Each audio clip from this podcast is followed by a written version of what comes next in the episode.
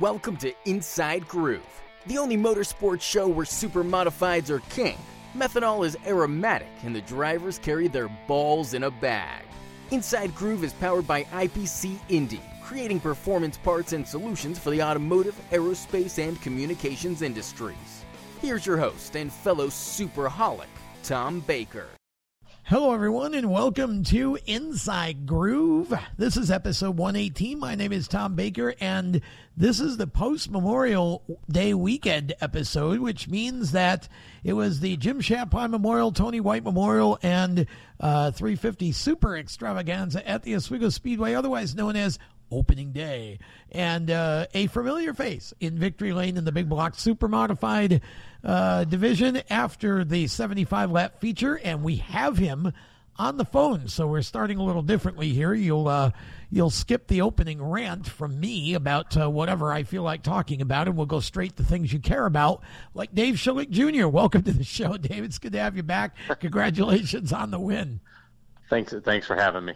Okay, so let's dissect this a little bit. It's opening day. The track basically is green, other than you know whatever uh, Friday uh, practice put on it. And um, yet, uh, when it was all said and done, the the guy who I think everybody still believes is the guy to beat in most cases um, at uh, the Oswego Speedway ends up in victory lane. You had one heck of a rocket ship.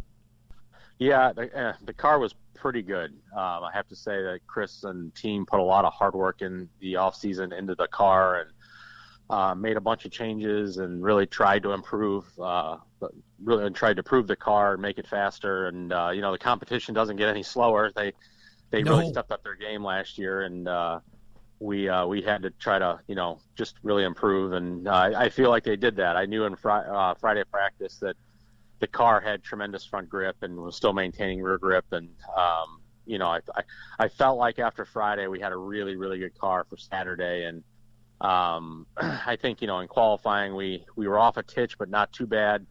Um, and then in the heat race, um, we just missed the stagger a little bit. We had a tire issue that we had to remount the left rear. Oh. Um, we actually had it on the, the, we had a new rim and the rim was the wrong offset. We didn't catch it till after oh, time boy. trials. And, so we had to remount it on a different rim, and you never want to mount, uh, unmount a hot tire, and uh, we just missed the stagger a little bit for the heat race. But uh, for the feature, um, it really, um, really performed well and ran good, and um, you know, it just we had to start tenth, which some of our competition got to start a little farther forward, and yeah. um, just luck of the draw type thing, and so we had to be aggressive at the start. Um, was able to get there fairly quick, and um, then take my time from there and use lap traffic to my advantage, and um, but uh, yeah, overall was a good race, and uh, you know, looking forward to the rest of the season. You mentioned before that uh, lap traffic was a real challenge, and you know, I think it's a real testament to John Nicotra and his group that have put together this series um, to see some of the guys like Mike Ordway Jr. and some of the others that that uh, came in with Saki, and you know, doing this in some cases for the first time ever with the Oswego tail. Um, it was great to see 25 cars, and it it looked like watching the broadcast that lap traffic was certainly a bit of a challenge, and and as a driver, I, I would think either you love that or it's very frustrating. Which side of that are you on? Uh, I, I thought it was great. I mean, what John is doing with the wing and the non-wing series, I mean, it's just the guys are supporting it and coming Yes. out, and, and uh, I think that's huge. Says a lot about it.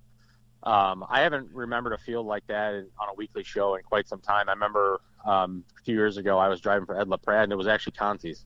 Yeah. Um, you know, and I mean, I think we were probably close to that this past weekend. And um, I remember one point in the race, we were catching a pack of lap traffic, and there had to be five lap cars running, running nose to tail, and I was like, man, this is going to be something. Like Yeah. all of us going through it at the same time, and uh, you know, it was a lot of fun. And uh, you know, anytime we can do that on a weekly show is is pretty awesome.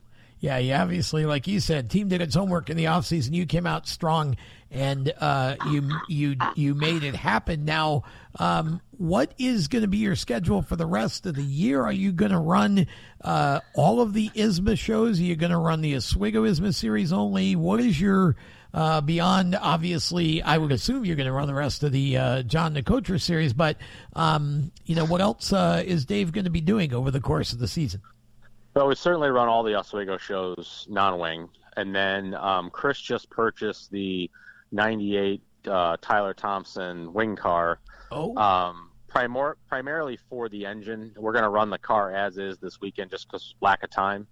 Uh, and then we will take the uh, engine out of the car and then try to resell the car um, at you know after this weekend, uh, and, and, we'll put that motor into our re- regular non-wing car. Okay. Um, and it will run probably Berlin. I, I mean, I maybe Berlin. Um, the obviously the Oswego wing shows. Heimeiler certainly. Um, we'd like to run Evans Mills. oh, Um, nice. So there's there's quite a few wing shows we'll hit, and then obviously including the the non-wing stuff. It's pretty full schedule um, for us this year. So That's great to hear, and it'll be interesting seeing you in a car that isn't one of Chris's cars. That's uh, that's going to be a first in a in a little while for you. What are you uh, looking forward to with that? And and I know you mentioned something earlier about testing Saturday uh, morning, maybe. yeah, we're testing Saturday morning. I actually my daughter's graduation's Friday, so I can't come up Oh before wow! that. Um, Congratulations. so thank you. I'm going to drive up uh, probably late into the night and get there as early as I can, and then uh, we're supposed to test. And you know, I mean, there's really no expectations. I mean, we're just going to go out and do the best we can, get the best finish we can, yeah. try to stay somewhat uh, good in points with the you know the five race series, and um, you know we'll take what we get and hopefully come away in one piece. And um, you know, hats off to Chris to doing what he has to do to, to stay in that, and and uh, obviously the, the motor in that car we knew was a good piece, so um, that just sets us up for you know when we put that thing um, into the uh, the regular 95 wing car uh, for the high miler or whatever, um, it just puts us in that much better position. So um, that's uh, we feel good about it for sure. Well, that's awesome. Well, it'll be uh, it'll be fun to watch you in that car and see what you can do with it, and uh, hopefully. Uh, Mother Nature will be nice, and everybody can get the races in. Um, I know you can't do all of this by yourself, so who helps you make it all happen? Uh, Riverwalk uh, of Oswego, a new sponsor for us this year. Uh, Holiday Inn Express of Oswego. Uh, TJ Toyota, obviously, Ed Close. Um, we could not do what we do without his support. Um, Chris Osetic, Brian Osetic, Chris, or uh, sorry, Matt, Sean, Jim, Ashton, uh, the entire team, everybody that pitches in, um, all the wives that do their part, and uh, we do it as a team. We have fun, and uh, you know, looking forward to continuing the rest of the season. Hopefully, carry out the success. Well, uh, definitely off to a great start, Dave, and always appreciate the chance to talk with you. And uh, wish you the best of luck and uh, safe racing for the rest of the year. I'm sure we'll be talking again uh, if you keep doing what you're doing. So, uh, congratulations again, and uh, good luck the rest of the way. Thanks again for having me.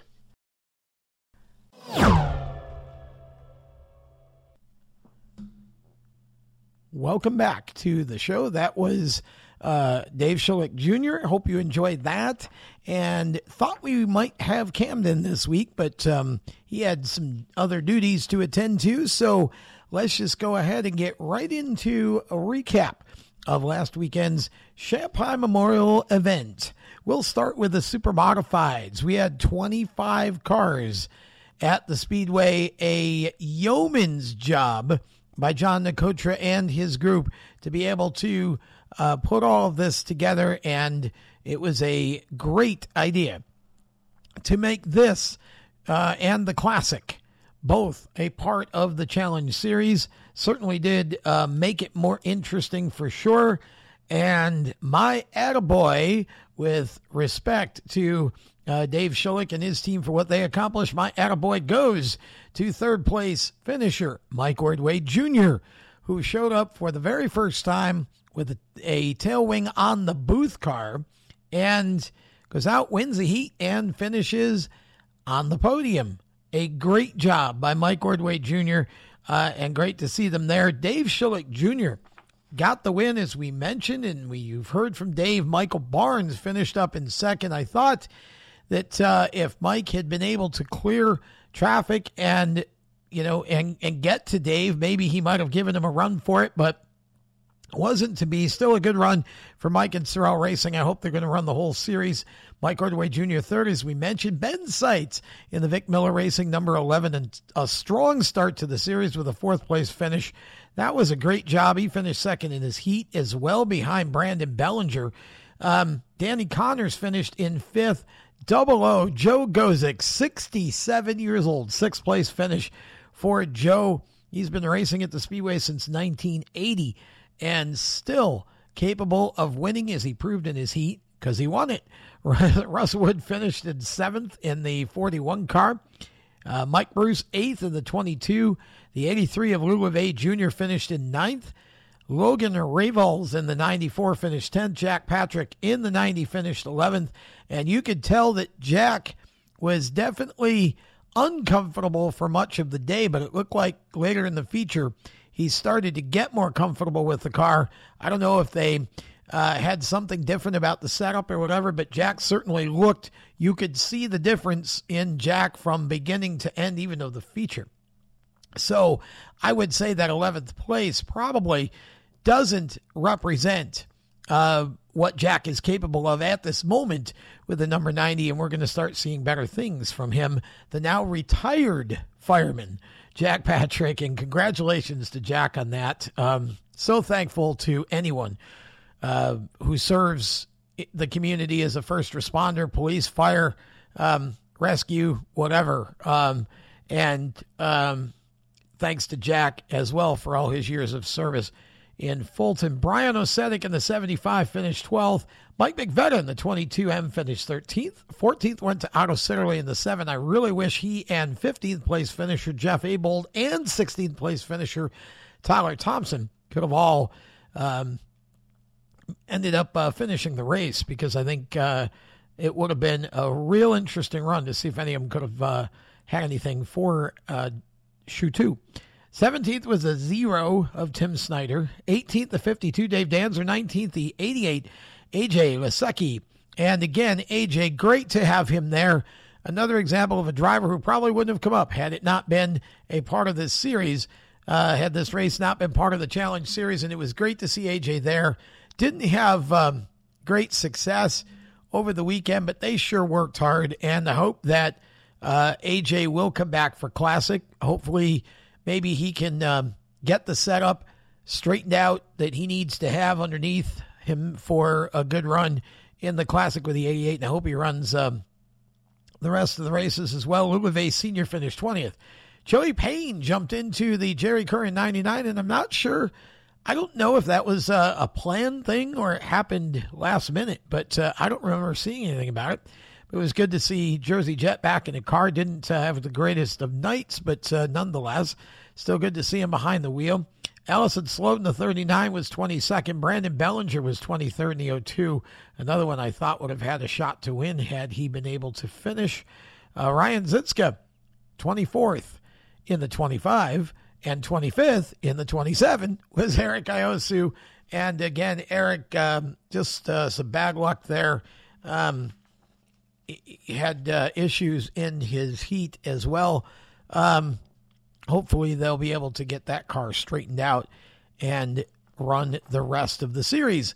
Heat one, Mike Ordway Jr. picked up the win over Tyler Thompson and Otto Sitterly. Heat two, Brandon Bellinger uh, got the win over Ben Seitz and Dave Danzer. So again, Ordway Jr. and Seitz uh, right in the thick of it all night. Heat three, there it is. 67 year old double O Joe Gosek still doing it and doing it well after all these years. Picked up the win, Allison Sloat. Second, Michael Barnes finished in third. Mike Ordway Jr. and his team got pizza and wings as the Lighthouse Lanes Up and Comer Award winners. Not a lot to, to say about the Super Race other than, uh, again, great race for Dave Shullick Jr. and great to see uh, new faces there and see the competition and see uh, the racing that was, and hopefully it maintains or grows throughout the season.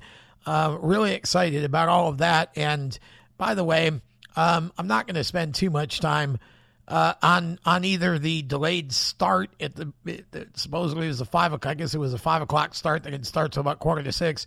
Um, personally, for me, it worked out perfect. Gave me a chance to get home from the um, monsoon that was Charlotte Motor Speedway on Saturday and get to my couch before they started racing. Um, they canceled the uh, NASCAR race just in time for me to get back, just in time for a Oswego to start. So I was thankful they delayed it. Um, but Um, but I understand the complaints, and I it, again, it's opening day. I don't know what all the ins and outs were, why it was so delayed. I don't know that that's been anywhere near normal for them to be so late starting an evening. So I'm assuming there were reasons for it. Um, just not going to spend a lot of time on that. Uh, but I am going to, and the reason I sort of detoured here, I do want to say uh, thank you to Mike Shrimp, and I hope I got that name right. Mike Shrimp, who uh, was the one on the bucket truck that basically fixed the uh, transformer issue, the wire fire, as somebody called it. um, so that uh, we could go racing in the super modifieds. And I will also just briefly address.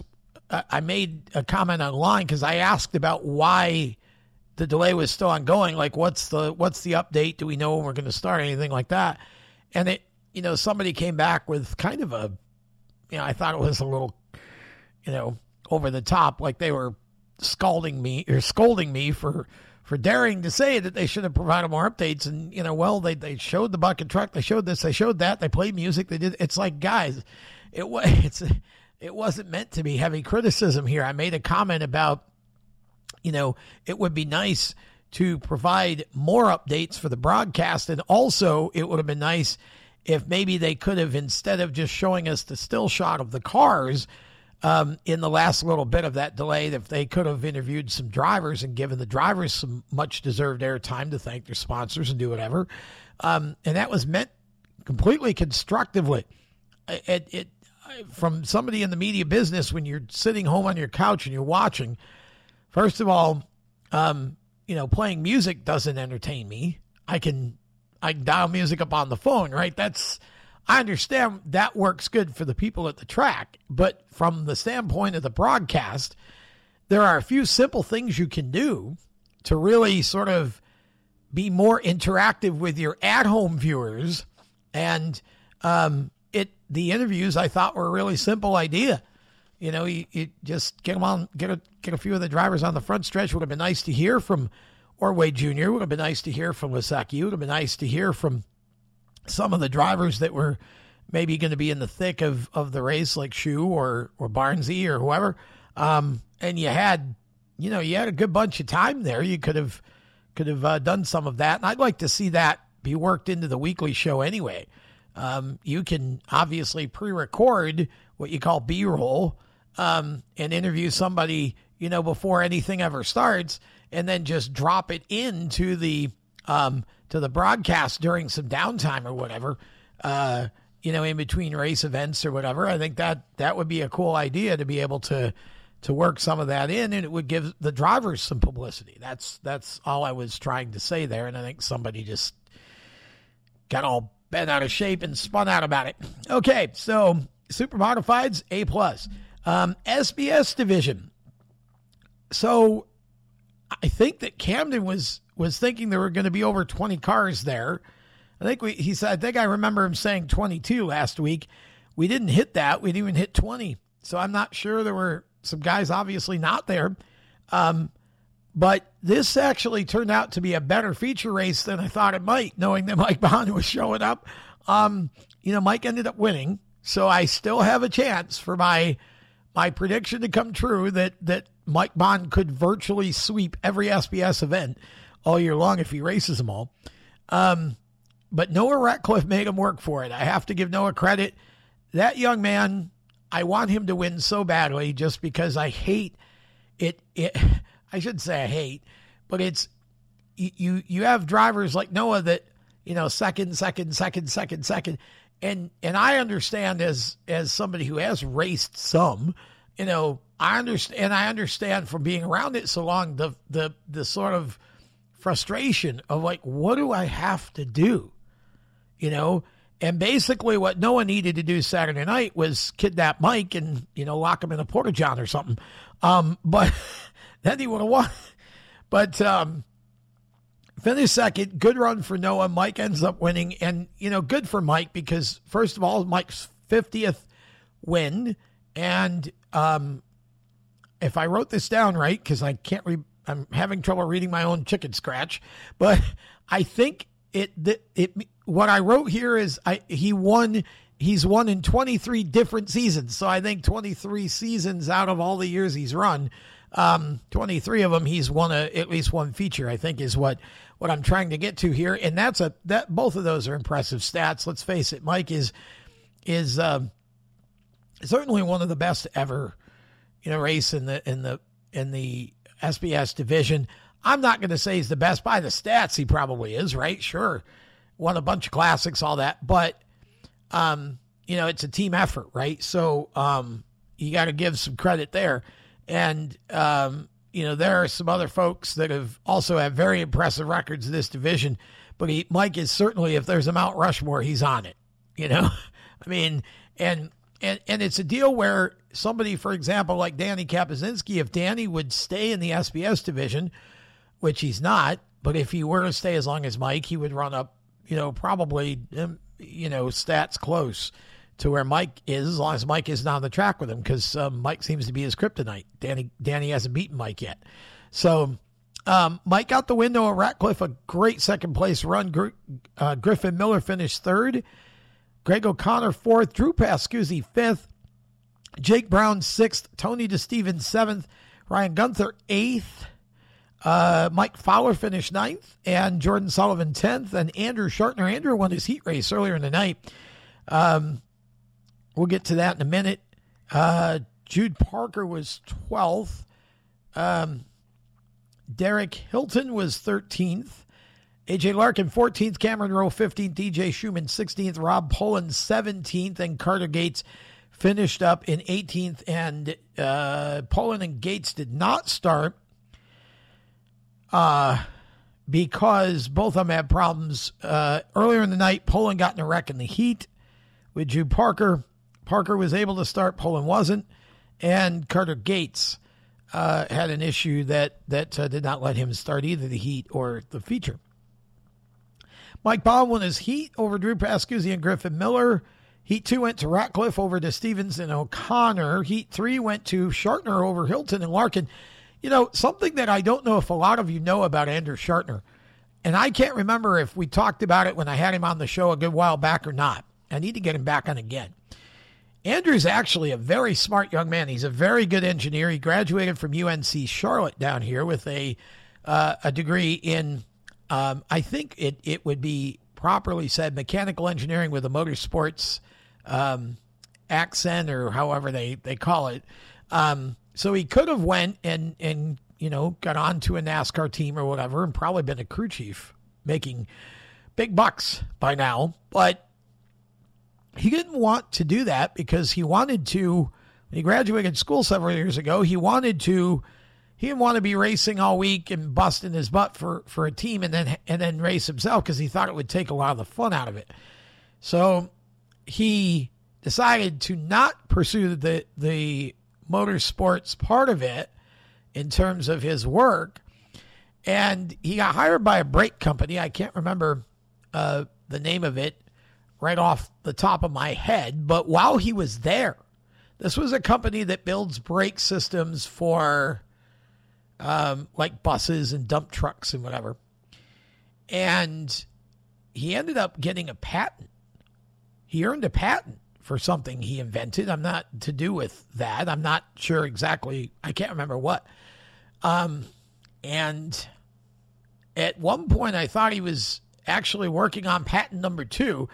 But I think about a year ago, or it may have been two by now, time goes so quick, he actually changed jobs and went to work for a company called Atlas Copco.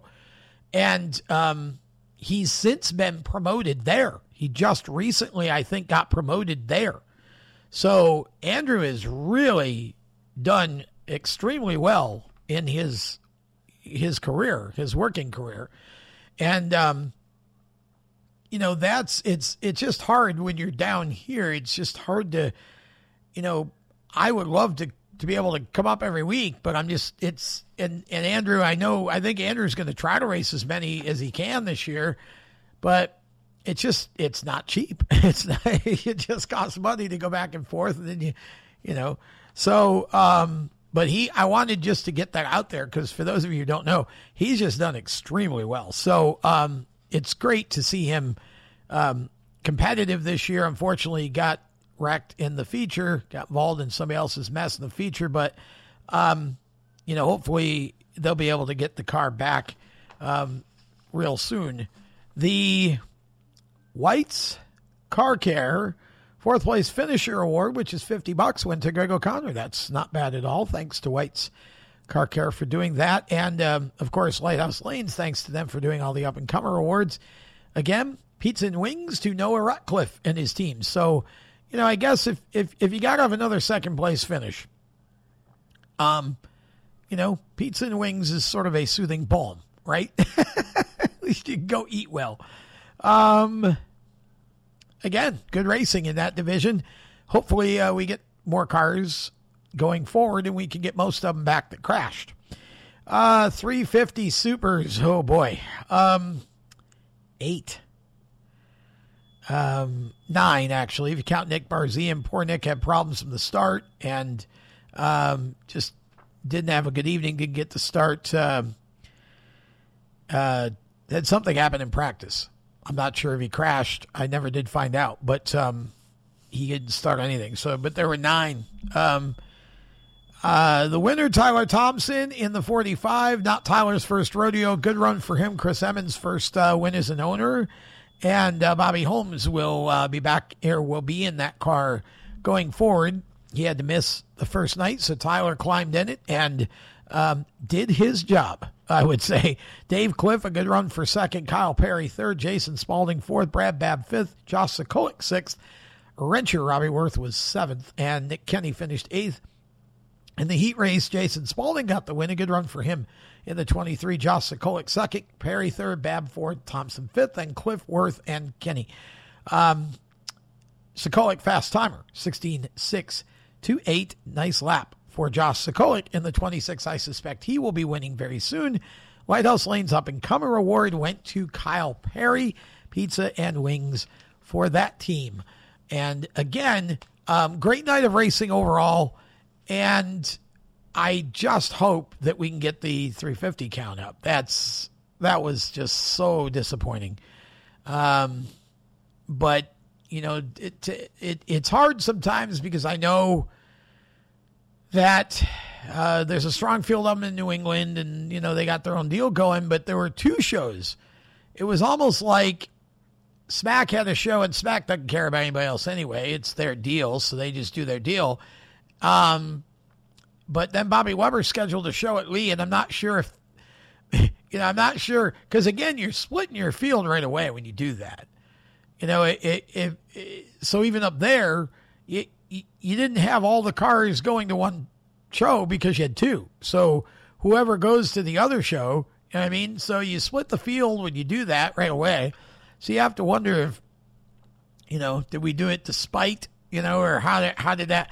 And then, of course, Oswego racing them, and and you, you we still need some of the New England guys to make a good field at Oswego because we don't have enough of our own at this moment um, that are consistent. So, um, you know, I hope that doesn't happen very often. That's that would be my only concern that I saw on Saturday, other than the crashes, um, which are you know part of the sport, obviously. So, hopefully, everybody gets back and healthy for this weekend's race, uh, the first top wing show of the year. We will step aside and come back with what's in a number right after this. Experience the age old Irish hospitality at McGrough's Pub and Grill, Oswego's premier local spot to grab a cold one and cheer on your favorite sports teams.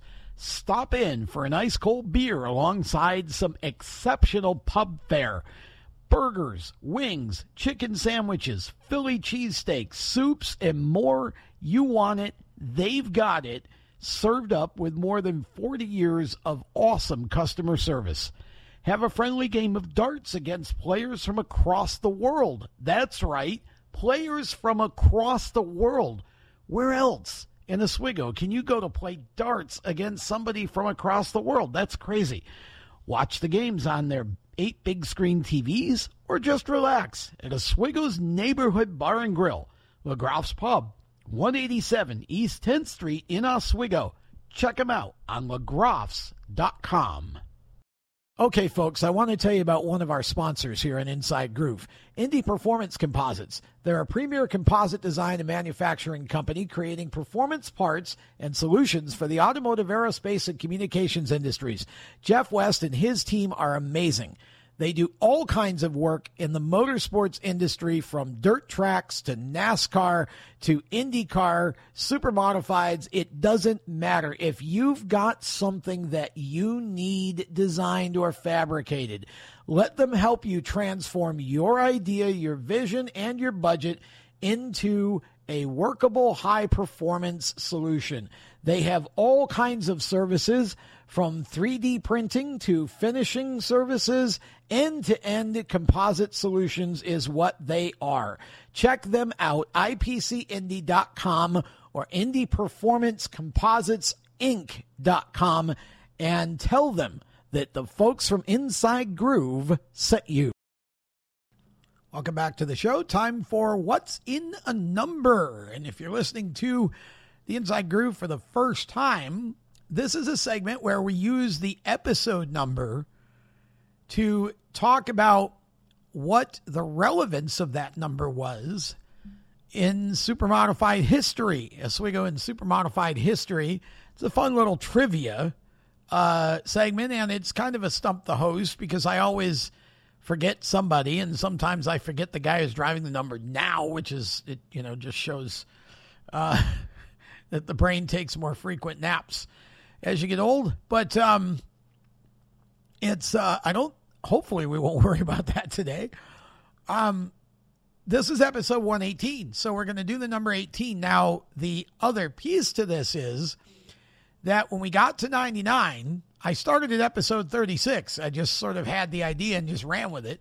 We got to 99, I stopped. I thought I was done. Like that's you know we're done.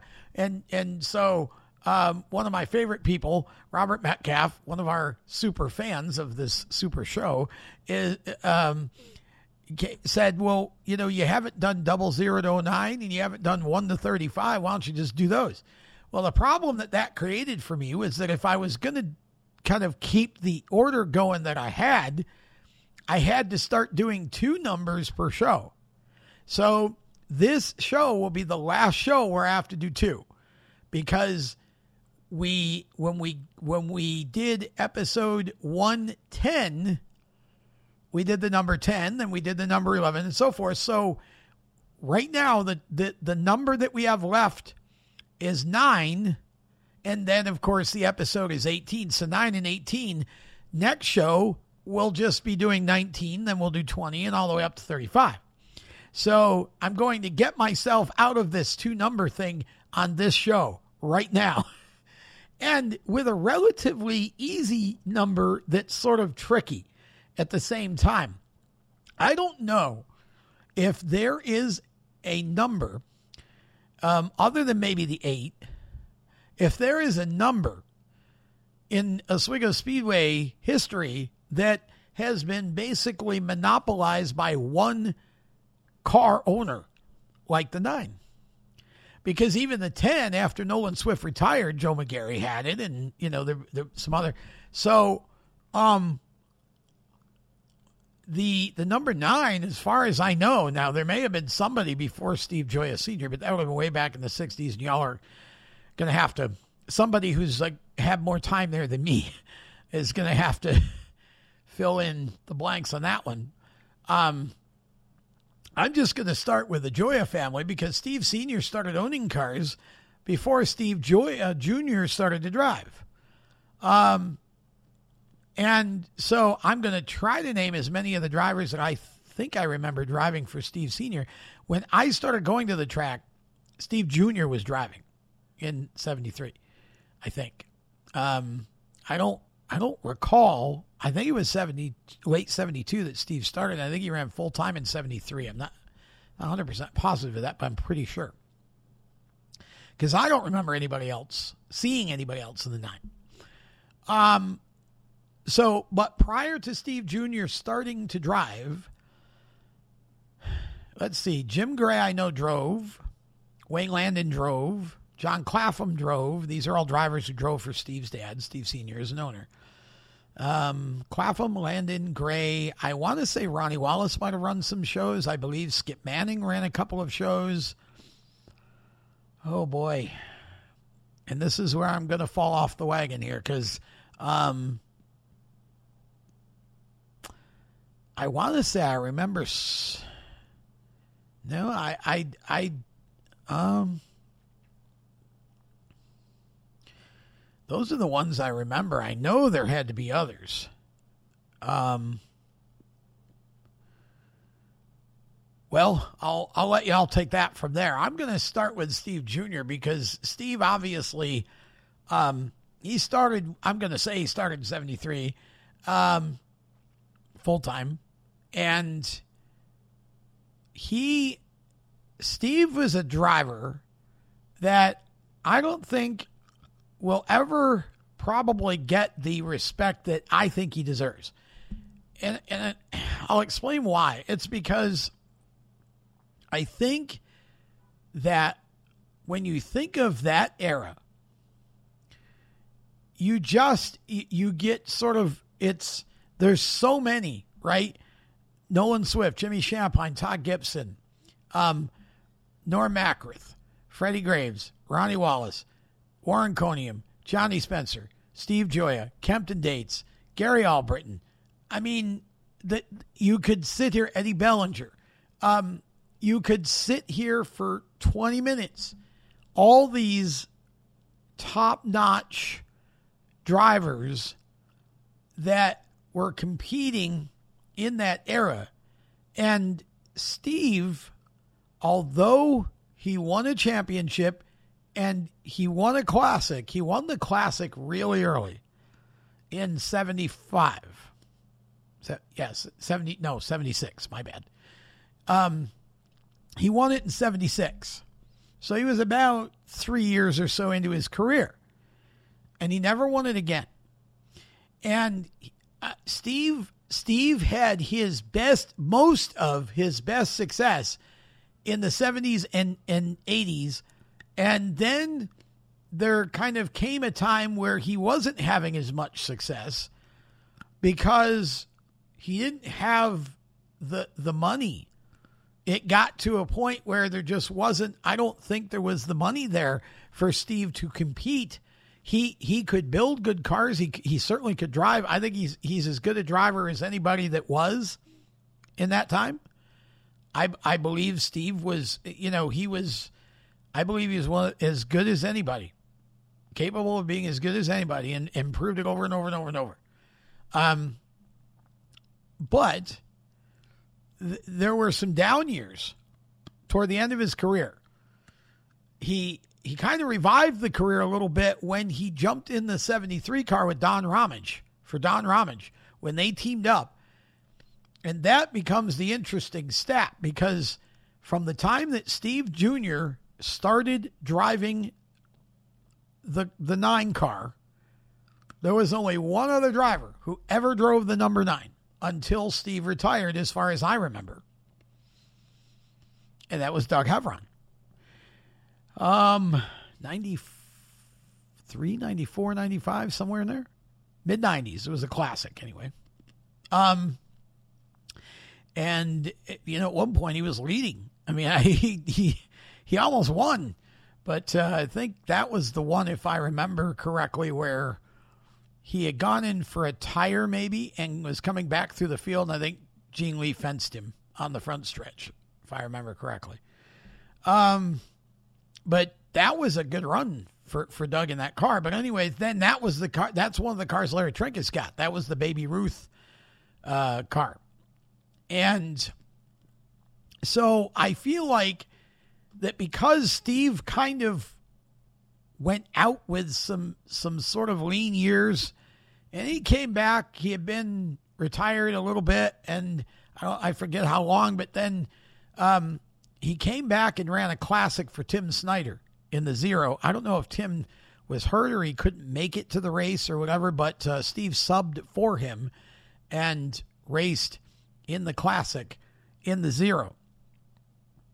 And I think that was um, I think that was the only time other than oh no, Um, not true. I was to say that was the only time he raced a car that wasn't number nine, but th- actually that's not true. Now, the Shampine, when he drove for Jimmy in his radical offset car, I believe they scored it as the nine.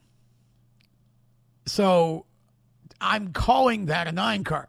But of course, Steve ran the 73 for Don Robbins, but he also raced, and I don't remember which of the cars now he was in because Mike, it was like, you know, the, the, the shell game where you put the ball in the shell and you have the three shells. You should try to guess. Mike had three cars at the time. Let me see. What do you have? 80, 50, and 20? And Steve was in one of them for a little while. and if I'm not mistaken, um, I believe there was a night when when Steve and I think it was Jamie Moore who was in one of the other ones, one of the other cars that whatever there were two three cars obviously. So you had Steve and Jamie and I don't know if Mike was driving the other one or he had somebody else in it. But it was either those two or maybe all three of them came together uh, in turn one. Um, and I I think the legend has it that Mike fired both Steve and Jamie in the same corner. um, uh, so I don't I, I don't know that it went on past that, but um, and I don't know I can't remember if that was. I think that was I think that was after the I think that was after Steve stopped running his own car, but before the zero. And I also remember that Steve ran an ISMA show, if you want to be technical. I think he drove the, uh, and this would have been back in the 80s. Uh, I think it was the blue Graves house car won the baby blue car in 80, what year? 8? 88? Yeah, 88, I think, that Heveron drove. I think for whatever reason, I want to say Steve drove that car in an ISMA show. And maybe it was Classic Weekend, and I don't know what that would have been about. Why Doug wouldn't have. But, anyways, I think he did. Because I think I remember winning a heat in it. But again, I could be wrong. Somebody can fill me in on that one.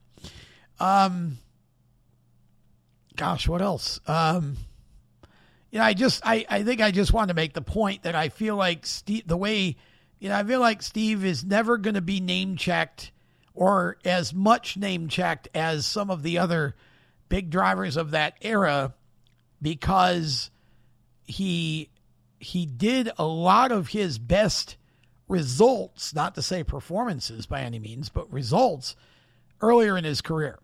And so, and of course, then when he eventually, Stephen the third, Stephen Gioia started driving, and uh, Stephen ran for, for, I think he ran for two or three years. Then he had the bad wreck in the classic and, and got injured, got his legs, and then um, came back. And I think he had another bad wreck.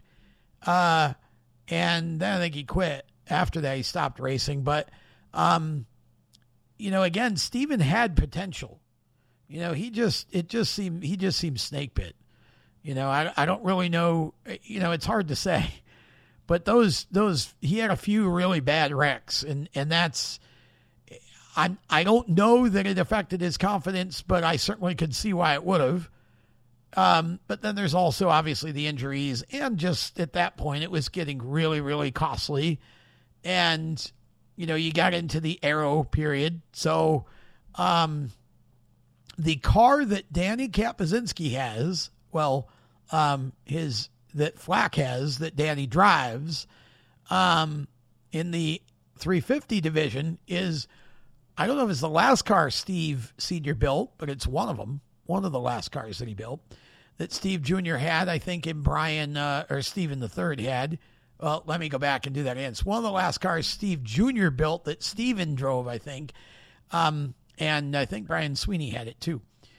But um, it's good to see that that car is back as a 350 because I love seeing when somebody re- takes an older chassis and makes it into a 350 and goes out. And I hope I hope Danny can they can get that going and go win some in it because I think that's cool because that's what I, you know, I mean I I know it's old news by now, but that's what I wish they would have done back at the time with the limited division. I th- I, I wanted them to, to, to do exactly what they, they're doing now. Um, and, um, you know, I, I love that it, it can bring some of those older cars out and, you know, hopefully they can be competitive with that wing package and all that. So, um, that's, yeah, that's, uh, I'm trying to think. So, um, I don't know that anybody's had the nine since. Uh, I mean, Jack Patrick had it in the SPS class, but he had to be 90 in the in the super. I don't know if they retired the nine. Did they do that? If they retired eight, nine, and ten, I don't remember. Um, but that's uh, that's the nine, and again, it's all Gioia and Steve. Just I I just will always believe and and remember that Steve, in my opinion anyway, was one of the very best, and he was a good innovator and a good thinker, and just one of the nicest. They are the nicest family. So, um, you know, happy to to spend the time on that number. If we double it and go to 18, that's our other what's in the number for the day. Now that one's interesting too because that one belongs to Eddie McAuliffe for the most part. Um, there's one other driver, one other driver owner later. We'll get to that. But for the most part, that one belonged to Eddie McAuliffe, the first couple chapters anyway. Now, again, we could go back, and I'm sure in the 60s it was probably an 18, but the first one I remember knowing of um, was, let me think, um, in 72, I want to say it was, Jim Thompson started driving for Ed McAuliffe and I think the first car that they had, and I don't remember the origin of the car, I don't know if they built it or bought it or whatever, but I think the first car they had, it was either Daryl Peckham's first and they bought it from Daryl, or they sold it to Daryl, and then Daryl ended up building a new car later. But I think, I think Peckham had that car. But because I think the car, the the I think the orange monster that everybody remembers Jim Thompson driving for the most of the time he drove for McAuliffe I think that car might have been new for 73, but I'm not positive.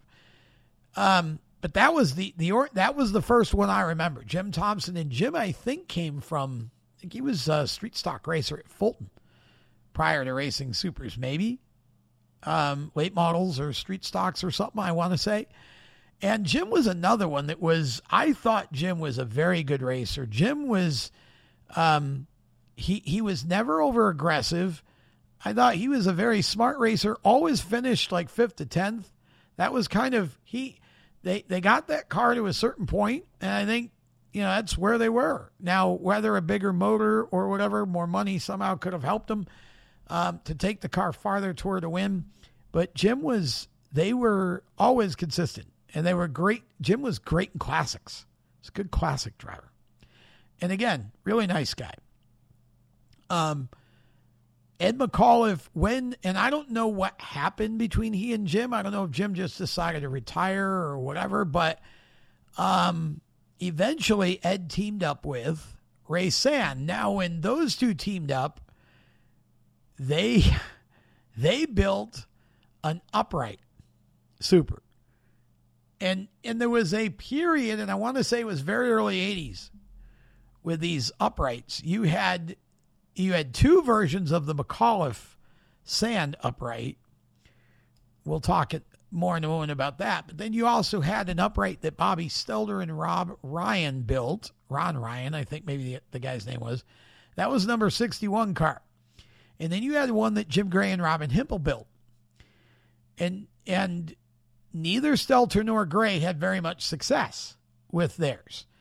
And I've never figured out and I've asked Jim Gray about this, but I don't, if he told me the details, I don't remember or what the theory was behind it. But I just, I just didn't get it. Like I, I, I didn't, um, I, I loved the spirit of sort of going retro and trying to make, you know, something radically different work. I love that. I miss that in the supers. There is none of that anymore. Box is too small. But um gosh, I, I don't I don't know if I ever understood from a fifth grade technology standpoint. Like if I don't know that I've ever, and like I said, if Jim did, I, I've I've forgotten it. But what the reason? What the what was the thinking behind why that would work? And and I was I I, I think somebody said at one time that if if the the the the more height you had, something about the less offset you needed or something. I I, I don't, but I don't I don't understand. I don't know. like that that just seems silly to me. Um, it so at the time, you know, as a young man, it just seems silly. Like I love these cars, but what what are we doing? Like why are you building that? You're 20 years too late. Um, but uh Sandy McAuliffe actually, I don't remember if it was the first one or the second one. I think it might have been the second one. They had a couple top five finishes with it. I mean, they got theirs going pretty good. And the first one, I think, was the one that, that Ray flipped and almost went out of the park with in turn three during the Classic, got in a pilot. And destroyed that when they built the second one and came out and, and got that thing going pretty good. And I don't know, I don't remember if he might have gotten destroyed that one too or what happened but I think that was, I think they just stopped after like a year or two of running that. Um, I'm not sure why. And uh, that was it for both McAuliffe and Sand. I don't think any, either of them did anything after that. Um, Ray was another driver that I thought was actually a good shoe. He just didn't have a whole lot of uh, uh, you know, opportunity to really show that. He was with Buckner for a while in the 36, and they had, I mean, it, he ran okay, but, um, you know, for whatever reason, you know, but I, I just, I thought that there was more in Ray than we ever really saw. And it can be tough, right? Because you got to get the right car, the right crew chief, the right situation, the right time, the right money, you know, all of that. But I just always, um, I thought Ray was, was actually a better driver than what the results show. I don't, it's the only thing about me with stats. You can make stats show anything you want, good or bad. You know, um, it's what's behind the stats. And uh, just always thought that Ray, um, Ray would if you if you gave him just I thought you know that's that I think it was the second upright that uh, maybe that was it. And you know they were they were going to really sort of make history, right? And maybe you'd have that moment where he goes out wins one with it and um, that would have been awesome. I think the grandstand would have loved it. So, uh, and and once they were done, I the next 18 that comes to mind for me is Howie Page. And of course, Howie came in from New England, and boy, Howie just, I would, again, one of the nicest guys you'd ever want to meet and one heck of a driver and a builder. And his cars were not only fast, they were neat and they were clean and they were cool. How he did, how he was part of that sort of 90s, uh, you know, he was to the 90s what Graves was to the late 80s with the mass production. That was sort of the beginning of that era. And then how he carried it on. And then, of course, you, you know, you got into the Hawksby and, and um, Paulie Coloca eras, which is kind of where we are now, basically. Um, yeah. So uh, Howie just again did a great job, and I I don't think we've had an 18 since that I can remember. I mean, Andrew Shartner in the uh, SBS, but um, not in the supers at Oswego. I don't believe. Um, that uh, we've had in 18 since Howie left. But certainly, um, and again, I'm probably, it's the more recent ones that always stick me. So I always, but that's part of it is stumping the host. Uh, so um, fill in the blanks there, guys. And again, those two numbers, I, I think kind of monopolized over the years by one or two, you know, people each, but um, a lot of cool stories and a lot of great performances out of those numbers with the drivers that drove them and uh, some of the nicest people that you'll ever know. So there is 9 and 18 and what's in the number. Next week, we will look at the number 19 and have some fun with that. Um, and so I'm going to end it there and just say thanks to all of the sponsors um, who are great friends of mine. And thank you to them for being friends and supporters as well. Uh, Rich Worth and JNS Paving. He is the Beethoven of Blacktop. So make sure that if you need uh, parking lot, driveway, you know, whatever, racetrack, uh, that's wouldn't that be interesting? Give Rich a call, um, and he'll take care of you and do it right, and he will be very fair with you. And also thanks to uh, Sean Cathcart and LaGroff's Pub and Skip's Fish Fry, uh, still at the racetrack, both of them. And I love that. Um, it's kind of interesting for me to think about LaGroff's having a concession along with Skips. And now, if they're both in the grandstand, and I believe they are, and Skips also has the pit. But if both of them have a grandstand concession, my my first thought is how what am I ever going to do if I come up there and sit in the stands? It's going to have to be like flip a coin or eeny meeny. I've got to get fish. So we're going to have to do skips because, uh, you know, for those of you who have been down here, I mean, the fish sucks. It just, it's not real fish. Um, you know, it catfish isn't terrible, cod isn't terrible, but it just isn't the quality that you get up north. Um, and so that's why the first thing I want to do whenever I get to Oswego's, I want to go get fish, and you know it's it's going to be difficult without Skips unless I go to the racetrack because obviously Skips restaurant's closed now. Um, you know, and and and it's not the last couple times I was at Rudy's. Just being honest, it was overcooked and way overpriced. Um, and it, you know, I think it it's it's great view and it's great time, but um, I wasn't nearly as happy with it the last couple times. So, you know, I have to find something else. Um, you know, but Skips was always my go to for fish. Uh, but man, LaGroff's food, um, burgers, all of it. So support them, please, um, on a regular basis. Those of you who live up there, you're going out to eat, you know, um, make LaGroff's a regular part of that and support the people that support the racing.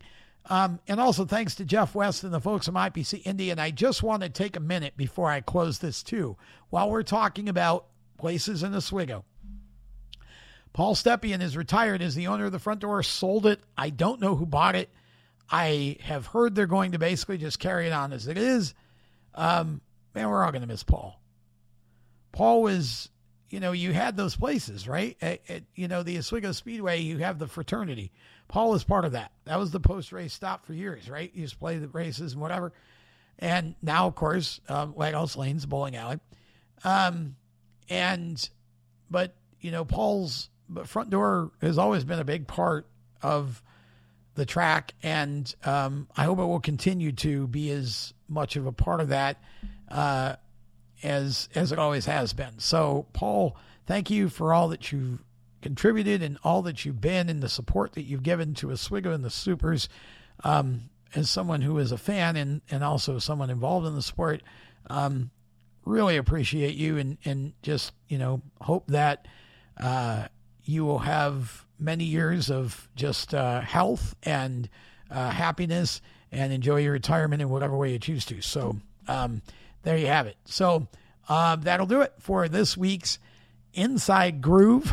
We'll be back next week with episode 119, and I promise I'm going to get back to the um, season rewind shows as well here. But um, just uh, a lot going on here, getting ready to to um, unveil some big things here, and um, that have taken way too long to actually come to fruition, and now they're getting they're getting there. So um, putting things together, but uh, we'll get back to the season rewinds as quickly as we can. Until then, um, I'm Tom Baker. Thanks for listening. Have a blessed weekend and a safe racing weekend. So long. You've been listening to Inside Groove, powered by IPC Indy, creating performance parts and solutions for the automotive, aerospace, and communications industries. Find them on the web at www.ipcindy.com. Inside Groove is a Race Chaser media production. For more exciting and passionate motorsport content, follow Race Chaser Media on Facebook, Instagram, Twitter, and YouTube and visit racechasermedia.com. The opinions expressed by our guests are their own and do not necessarily reflect those of the staff, management, affiliate, or marketing partners of Race Chaser Media. No part of this show may be reproduced in any manner without the express written consent of Race Chaser Media. Thank you for listening.